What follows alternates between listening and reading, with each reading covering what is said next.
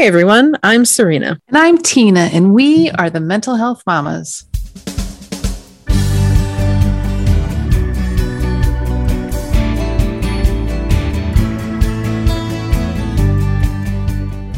Welcome to No Need to Explain. We are so glad you're here. First, as always, a quick disclaimer. We come to you not as mental health professionals or experts in the field, but rather as parents with lived experience who are on a mission to normalize the conversation around mental health. If you or someone you love is experiencing a mental health crisis, please seek professional support. You'll find a variety of resources in our show notes and on our website, no need to explain podcast.com. Serena and I like to be strength based and positive in presenting our podcast. And today I'm going to ask you to bear with us in getting there. I will begin today's episode by sharing some commentary on a video that streamed almost everywhere on news sites, YouTube, you name it. The video shows a split screen of a Michigan judge and a 72 year old cancer patient.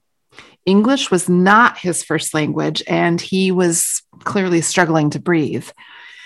And just to put a little more context around this, the appearance in court was due to an overgrown yard. As the judge reads the charges, including a $100 fine, the man tries to tell her that he's a cancer patient and was unable to care for his yard it was clear that she was not listening for any kind of understanding. Um, she, the woman's name was, uh, I think, Alexis Krot, Judge Krot. Uh, she says uh, to the man things like, This is shameful, just shameful, and your neighbor shouldn't have to look at that. She even goes as far as saying, If I could give you jail time on this, I would. I could go on, but I will leave it there. Serena, so much to unpack here. Mm-hmm. The yelling, the shaming. Yeah, what was that all about? Uh, as we heard, this was not a clear case of neglect. It was a complicated story, like most of us have complicated stories mm. about a man who was unable to take care of his yard for very justifiable health reasons. And it makes me wonder about a few things. So, are people in general thinking about the person they're speaking with and maybe what they may be experiencing right now or sometime in the past? What's their state of mind at the time of the conversation? And in this particular case, what's the person's health status? Exactly. And in this case, those who hold the power and make decisions like fines and even jail time, I feel like they have the responsibility to see things with a really broad scope, right? We should be thinking mm-hmm. of others. Okay, so I've jumped from facts to a little opinion there. I will just call myself out on that. We can agree that, though, that this video was shocking at least, highly disturbing at most, and just to round it out, the judge did apologize publicly since the incident, sort of. Mm. Yeah, I think that this particular video grabbed my attention because we know about trauma and traumatic experiences, and we think a lot about how humans are treated. Tina and I have done a lot of work around being trauma informed. And today we would love to share some of what we have learned and perhaps share tips for seeing people and situations in a more trauma informed way. Yeah, so let's first define trauma informed for those of you who don't know what this is all about. If you look up trauma informed, you will likely see it associated strictly with kind of the health and human service worker population and their approach to treating clients. Uh, we're going to push that envelope a bit, mostly because of the systems of care we've worked with, right? It's about all of us. Mm-hmm. Um, and really issue an invitation for all of us to begin to see people with a trauma informed lens. So let's go ahead and look at the definition of trauma informed care, and we will go from there. The University of Buffalo School of Social Work talks about it like this Trauma informed care understands and considers the pervasive nature of trauma and promotes environments of healing and recovery rather than practices and services that may inadvertently re traumatize. Trauma informed care recognizes the presence of trauma symptoms and acknowledges the role trauma may play in an individual's life, including service staff. Yeah, so let's talk a little bit about what this might look like in a healthcare setting, since that's where we're starting. And we'll go back to the judge in a little bit. Mm-hmm. Okay, so there are five principles of trauma informed care. First is safety, both physical and emotional. This might look like welcoming waiting rooms, making sure doors are closed during appointments for privacy. And it could also be a secure facility that individuals need to be buzzed into so that people can't just walk in. Mm-hmm. And the second principle is choice. Individuals are given choice and control. They're well informed about their rights and responsibilities. So, this might look like a clinician making sure that the patient has information about how the process might work.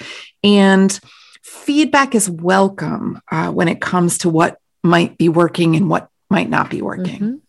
The third principle is collaboration. And this one is all about a collaborative relationship with your healthcare provider, whoever that might be. And it means that individuals actively participate in their own care. The fourth principle is trustworthiness. We know that this principle is super important and expects consistency and appropriate interpersonal boundaries. It will feel like there are respectful and professional boundaries kept by both client, and clinician. This means that the appointments happen at the time they're supposed to, and private information is kept private. And the fifth principle of trauma informed care is empowerment.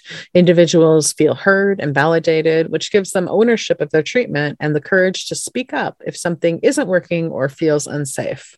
Right. Super important. All five of those.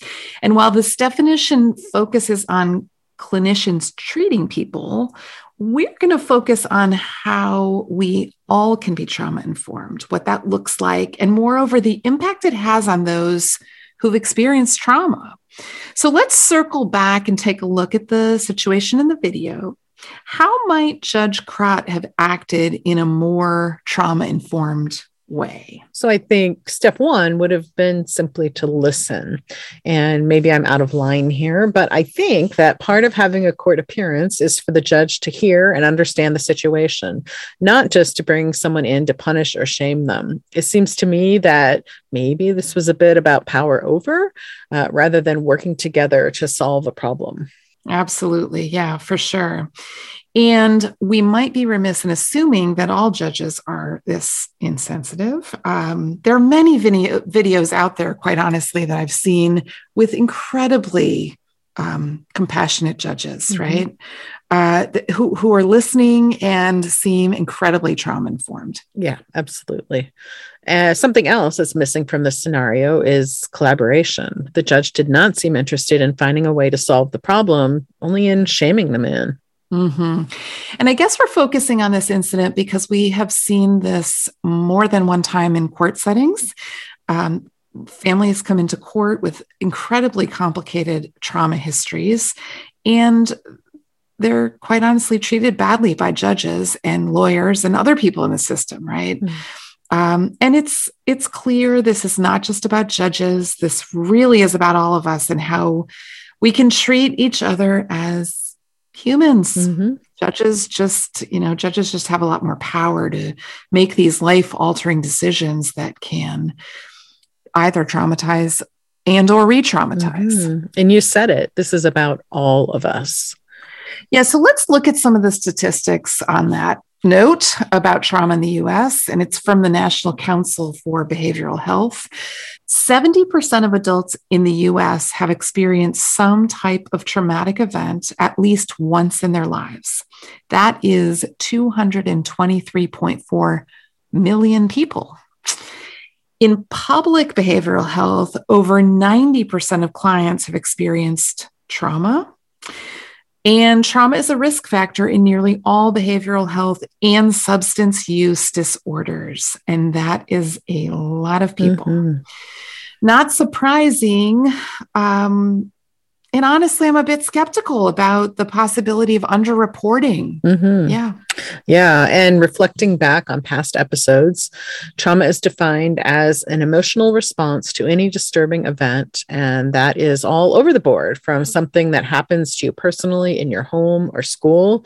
It could be witnessing accidents or violence and cultural, intergenerational, and historical trauma as well.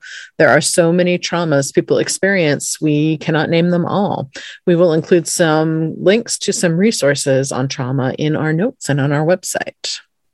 Yeah. And this is just so incredibly prevalent. Is that fair? That is totally fair. Yes. We have established that trauma is prevalent and reasonably common. So let's explore a bit about the value of seeing other humans through the trauma informed lens. What does that mean anyway? So we've talked about it in a healthcare setting. So now we're going to think about it in our day to day lives, just interacting with other humans. So, when I was researching this episode, I came across this awesome infographic. Think of it as like shifting perspectives.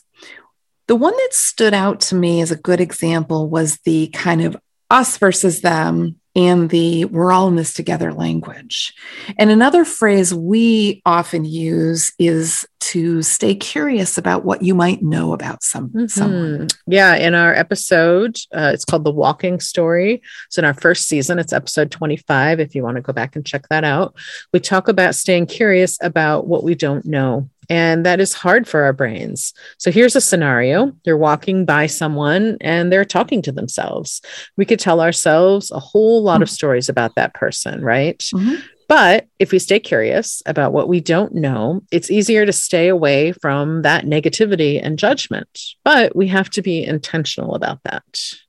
We do. Our our brains can go a little rogue sometimes and so we have to be intentional. I'll use another example that many of us have experienced, and one where I really shifted my perspective in the last 10 years for sure. The scenario goes something like this I'm at the checkout in the grocery, and the cashier is very snippy and asking me, What on earth is in this produce bag?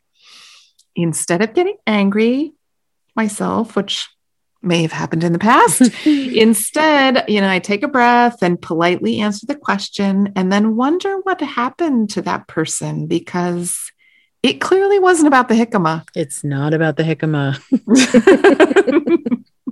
now, you might be thinking, why should I treat this person kindly when they haven't been kind to me? And I would mm-hmm. respond, Does it feel good to snap back? Is that how you want to feel as you're leaving the store? Absolutely. I so often say that it takes way more energy to feed into negativity than to stay positive and not in a fake way for sure. Because, you know, being positive and avoiding that negativity, it gives me energy. And I guess I would further say that I really try intentionally to engage with the cashier, especially during the pandemic, by asking, like, how's your day going? Or, you know, how are they, you know, how are they today? And just begin on kind of a nice note. Yeah. Yeah. I think that's a great strategy. And I can imagine it feels good to you and the person you're interacting with. So, one of my favorite quotes is Everyone is fighting a battle you know nothing about. Be kind always.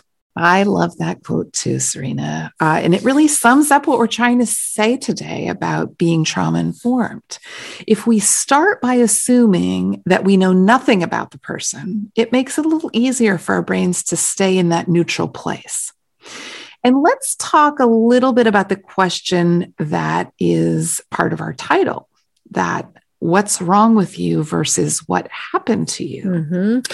I think perhaps we've all experienced someone saying to us, What's wrong with you? And I cannot think of a single example or situation in which that question would feel good. Not even one. No. Instead, if we put that curious hat on and ask what happened to you, even if we don't say it out loud, even in our mm. heads, mm. that seems so much more helpful. And in fact, in our work with schools, we found that when administrators pulled kids into the office for quote bad behavior, right? Mm-hmm. Shifting the question from what is wrong with you to what happened to you also shifts that kid's response.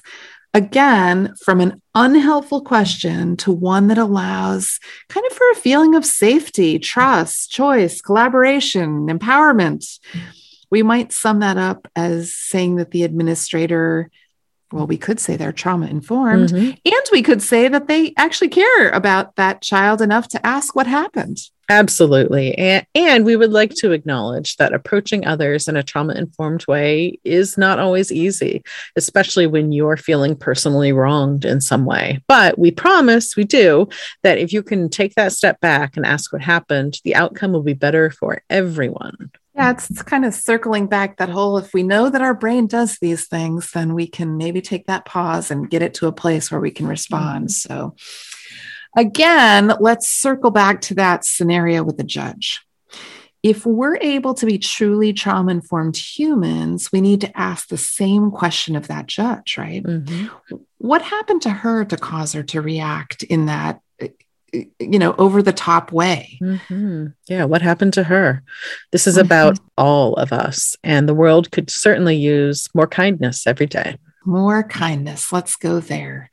So, podcast friends, we are, as always, grateful for all of you listening and supporting us. You can help us out by visiting Apple Podcasts, leave us a review, subscribe, and please share with others. You'll find lots more content on our website, no need to explain podcast.com. And shout out to Serena. She's on all the socials. So go there, see all the awesome things she puts out there. And this is your gentle reminder to take good care of yourself while you're also taking care of your people. Thanks again for listening. Bye.